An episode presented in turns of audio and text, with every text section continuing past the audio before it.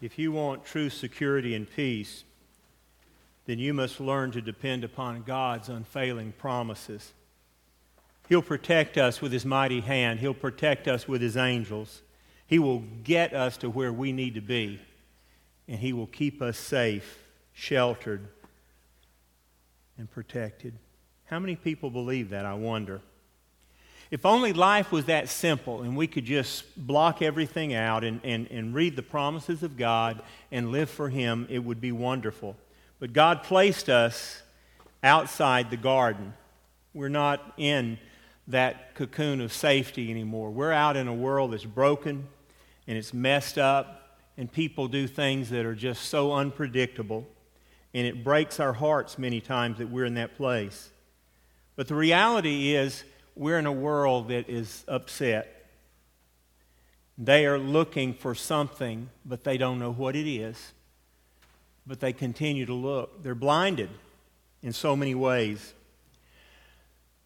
I want you to do me a favor right now, if you can. Those of you under the balcony can't do this, but if you can, turn around and look at the, the, the window up here, uh, right behind the Cosby family there.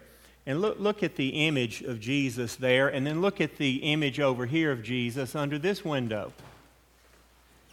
And then I want you to look up at this image of Jesus here in this window. All of these windows are covered outside with a very um, aged plexiglass. Uh, it's scarred, it's put up with the winds of time. Uh, even Ivan, when it came through, it, it put up with that. But we saw fit some time ago, you as a congregation voted that we wanted to secure these windows. So what we've done is we have put uh, a new covering on the outside that's, that's protective, but it also lets the true light shine through. And these windows have not changed, but if you look over here at these four windows, see the difference? These windows up here that you looked at are 116 years old. These four windows are 170 years old. See the difference that it makes? It's the same with us. Clarity of God's direction get, will give us a strength that we cannot have in any other form. But sometimes when we look through the lens of humanity, things get hazy. You can't see the, the, the crispness and the clearness of, of black and white. They merge together into a dull gray. And that's exactly what is going on in the life of Jacob. Jacob would get confused, and he heard the voice of God clearly. But as he walked away from God's voice, he got confused because he had several presuppositions that, that guided him into the disasters he experienced in life. One of those presuppositions was, I'm clever and I'm smart and I know what's best. And he was almost always wrong about that. Be careful what you presume when you come before God. That's why one of my favorite hymns a hymn of invitation is just as I am. We come to God not, not with our abilities and our, our talents and our gifts to give them over to God. We don't come and say, Lord, we'll, we'll do this and this and this for you. No, we just come and we say, Here I am, just as I am, and I give you everything. You decide what I should be and what I should become. And then the light of God's truth will shine through just as clearly as it's shining through those windows there. It's funny in the world we live in, most people in America, they like money. They enjoy having money. They're worried about if they'll have enough money. People are debating are we going to give the Americans any more money? And it's really funny. They say the government's giving you the money. Guess where the money's coming from? The money that you put in your right pocket is coming out of your left pocket. Remember that. Somebody's going to pay this bill, and that somebody's you.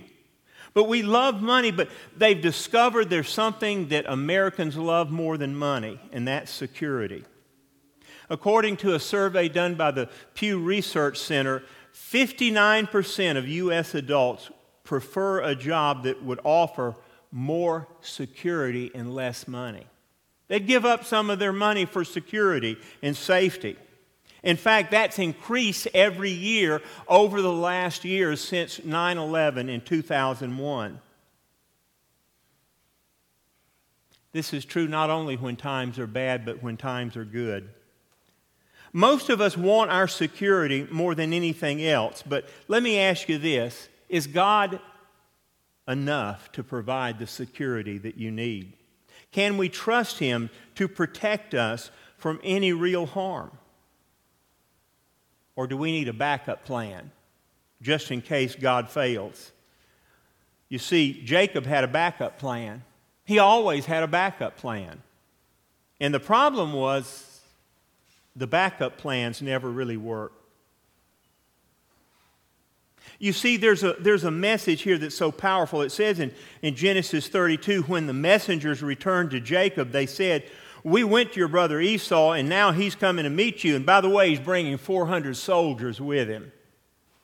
Now, I don't know about you, but I don't think that it took 400 people to bear gifts. And, and I think Jacob presumed that his brother was still angry with him. He didn't comprehend that God had control of this situation. He was coming after Jacob, Esau was, with an army of men. And, and, and Jacob's backup plan was there. He'd just divide his families up and make sure if one family got wiped out, the other didn't. And notice who he put up front Leah. put her out. Uh, he'd take care of that situation that uh, Laban got him into. And, and that's what he designed for that. He still has not figured out, even after God gave him most of Laban's handiwork and prosperity, he still hadn't figured out that God would be in control of his situation. Jacob forgets. And he, and, he, and he says this in such a strange way that basically he has two camps. He thinks it's between Leah and Rachel. It's not. The camps are between what he has and what God wants. He still has not figured out what God was doing in his life. So I want to think for a little bit about how do we protect ourselves from coming into a situation like this? How do we make sure that we don't get to the situation where our best laid plans fail and we decide we need a backup plan and we don't see God as the only plan that we need. Because we can fall into this situation and we can get to where all our prayers are basically, God, bail me out because everything I've done has failed, and maybe you can do something that will satisfy. Where what we truly need to do is learn to trust the Lord at the beginning. First thing I want you to realize is this understand that failure is inevitable when God is left out. Failure is inevitable when God is left out. So many people want to plan things out and they want it to be just beautiful and wonderful and perfect and they try to get everything to fit together. And I think where it begins, probably, Jeff, is what we got for Christmas when we were kids jigsaw puzzles. Remember the great jigsaw puzzles that you'd put together? First, they were the great big pieces that were so easy to put together. Then they get the little bitty pieces, little tiny ones. And you've got a piece and it just fits perfectly there, except for the fact that it's got it's a little too wide on one corner, so you force it in. And it, and it kind of fits. And then somewhere down the road, oh, that's the wrong piece. That goes here, and this piece goes there. And we do that in our lives. We try to make things fit together rather than trusting God to put our lives together. Failure is inevitable when God is left out. It tells us in verse 7 and 8 that said, In great fear and distress, Jacob divided up his peoples. He's still planning, he's still trying to work it out.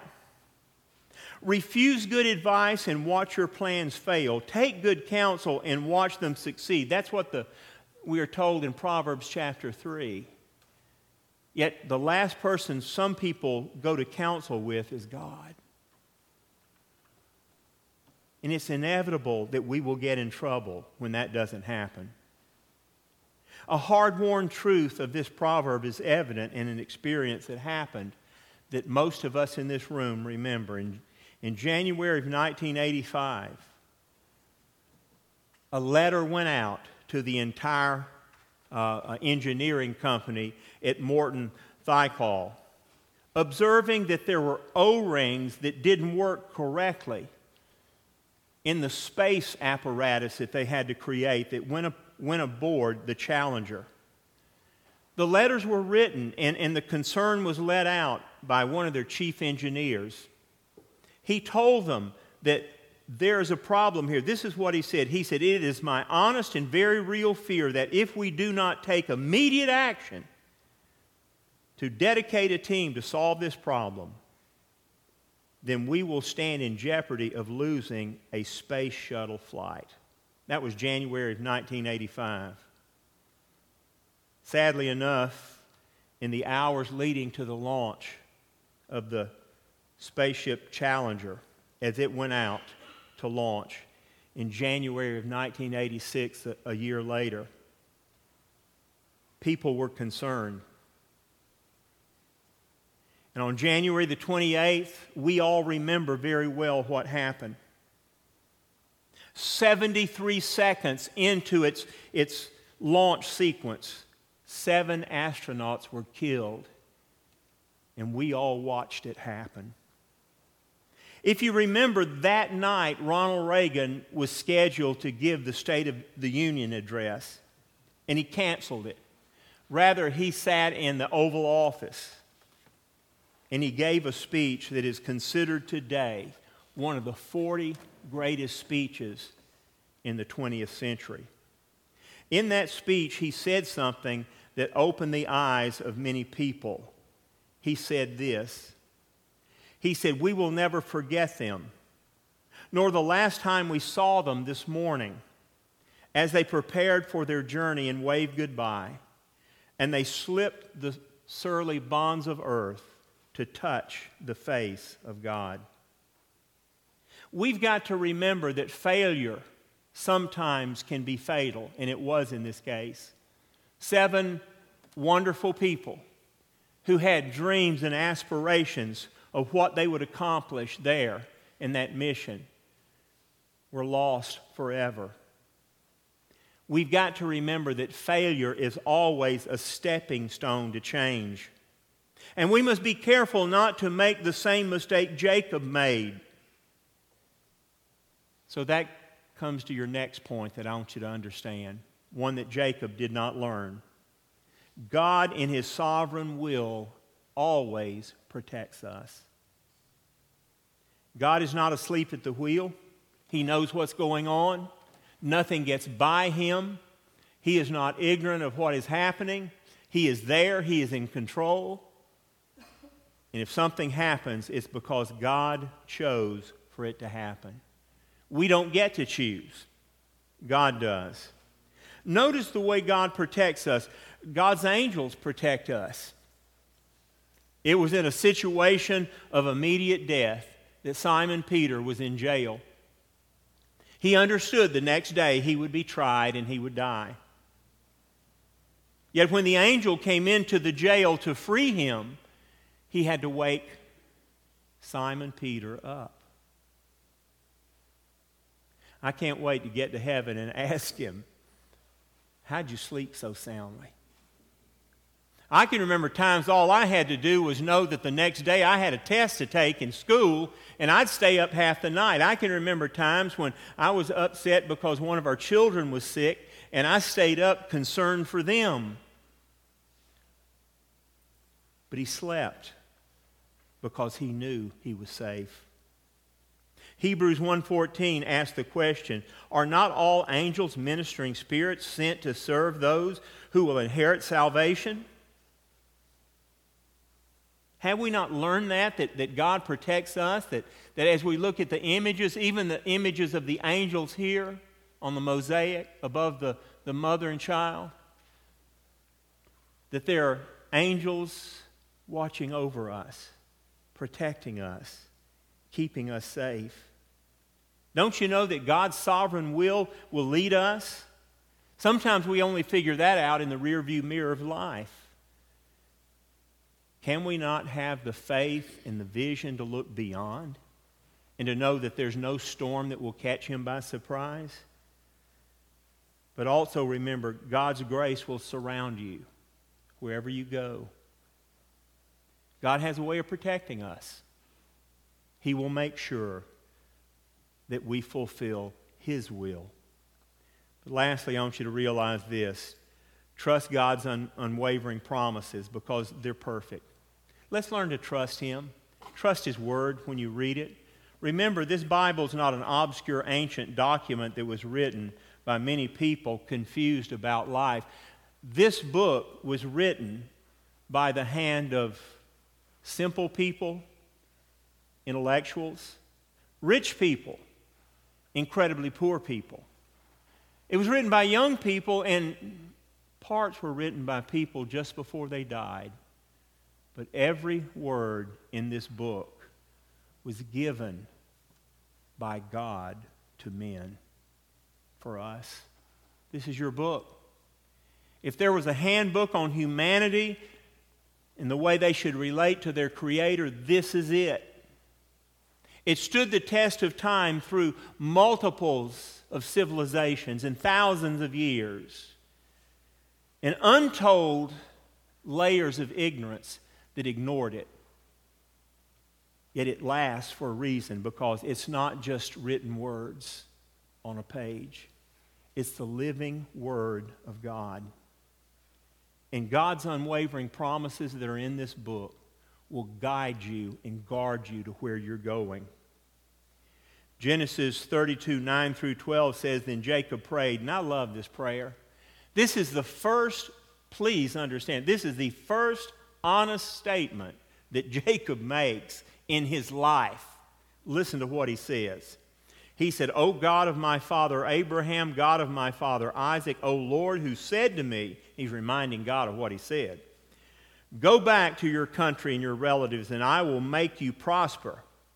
I am unworthy of all the kindness and the faithfulness you have shown your servant. I had only my staff. Now, it doesn't mean his secretary and office workers. That means that stick that he walked with. He said, I have only my staff when I cross this Jordan. But now I've become two groups. Save me, I pray, from the hand of my brother Esau, for I'm afraid he will come and attack me. Now, remember this Esau had a reason to attack him because he stole everything that was Esau's by right and privilege of being the firstborn. He'd taken it all. But Esau was not poor, and he wasn't bereft of his mind. He knew what had happened. But Jacob didn't have the ability to believe that his brother could forgive. That was his blind spot. He didn't believe that God could work in the life of his brother and God did.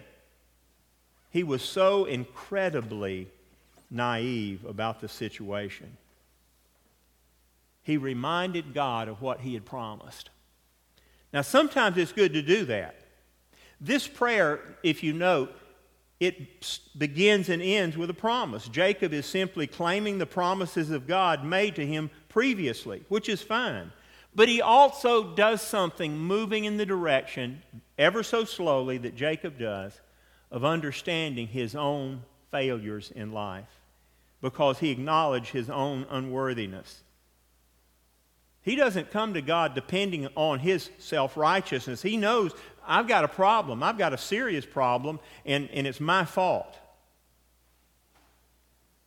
So I can honestly say that Jacob's getting there.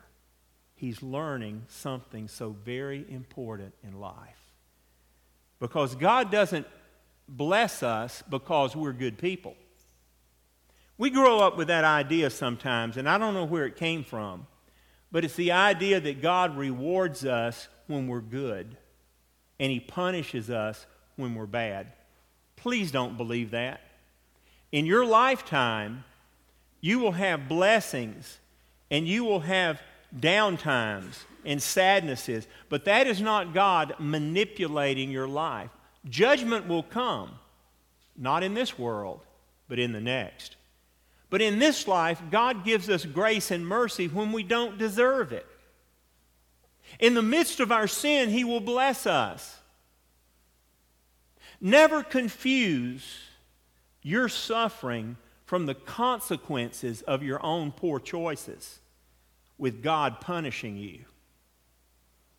If you go out and live a lascivious life and you end up suffering physically, emotionally, and, and, and having a horrible life because of it, it's not God punishing you.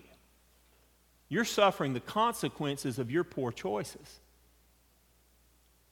Trust me, judgment will come. God has a way of forgiving if we will trust Him in guiding us in a mighty way. One of my favorite stories is about a missionary, Frederick Nolan, who worked in North Africa for many years. He was an amazing man, and, and he ran a, to a bad situation about the eighth year of his, his term there, and they began to persecute him. They got after him one day, and, and they were coming to kill him. The men had knives and they were prepared to chop him up, literally, bring him back, and sacrifice him on their altar of their pagan god because they felt like what he had shared with them was no good.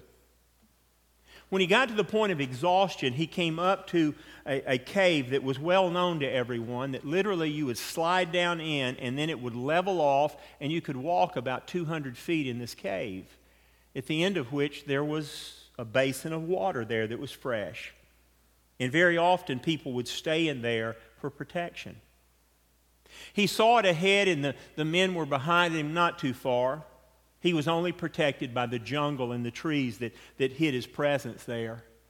And he dove headlong into the cave, knowing that he was cornered and he would die.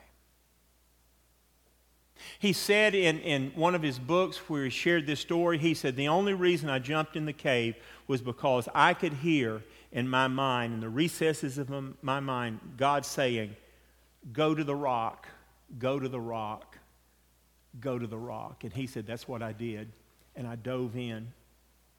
As he dove in, he knew that a hundred yards behind him the men were coming, and he looked up at the, the mouth of the cave and he saw something that was so miraculous that it changed his whole attitude about God's mercy. There were four spiders, and the four spiders had begun a web on the edge of the cave. And suddenly, one of the spiders pulls across a very clear strand, and then another, and then another. And before the natives arrived to kill him, the front of the cave was covered with that web, and suddenly dew lit on it, and it was clearly visible. The natives stood around it, they looked down in the hole, and one of them said in their native tongue, He didn't touch this. It's covered over by a web that would have taken a day to build. Let's continue. And they ran on. Frederick Nolan lived to tell the story. In his book, he shared about his life being spared. And this is what he said. These were his words that he quoted. He said, Where God is, a spider's web is like a wall. Where God is not, a wall is like a spider's web. He said, You can always trust God. I don't know what you're struggling with in your life, but I know this there are plenty of situations that we struggle with these days with the coronavirus, with the instability in major cities, with the general frustrations with life right now, not knowing what will come around the corner. But know this that the clever planning of mankind will never get us through this situation. Only God will get us to where we need to be. And I pray that you're trusting in Him. Let us pray. Father, I thank you that your holy word comforts us and gives us the hope that we need in the time of dismay and frustration. And Lord, we trust you implicitly. You've never failed us, nor will you. And I pray that when we can't even see our way through the storm, we will trust that you're above and beyond that storm protecting us. And I pray that we'll know that you have a purpose for us to serve you as we serve others in the storm, and we will not be distracted by that. Father, please bless us now and give us an understanding of your will so that we will know that which is right. Lord, speak to us now and give us hope and help and encouragement to continue to stay the march and the pathway that we're going toward. And may we never give up. Father, speak to someone today that needs encouragement and give them what they need to continue to do your will and trust you. We pray this in your holy name, Lord. Amen.